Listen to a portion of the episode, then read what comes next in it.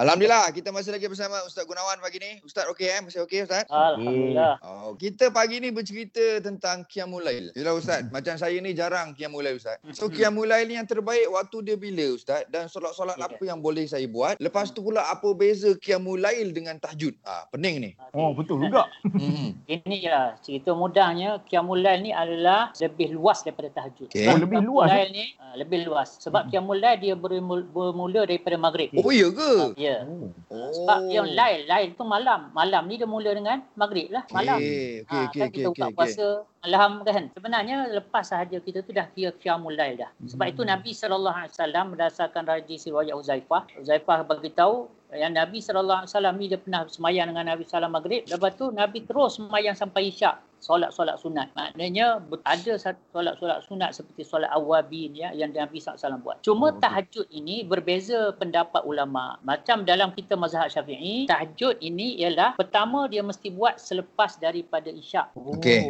Okey. Selepas daripada solat isyak Mhm. dan selepas bangun tidur. Maknanya kena tidur juga sekejap. Walaupun sekejap. Oh. Barulah Okey. benda tu jadi tahajud.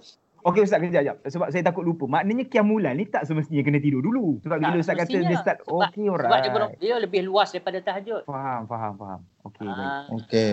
kalau kita Ah. dah tidur, kita bangun tidur dan kita semayanglah apa-apa pun, ah, dia dah jadi tahajud. Oh macam tu.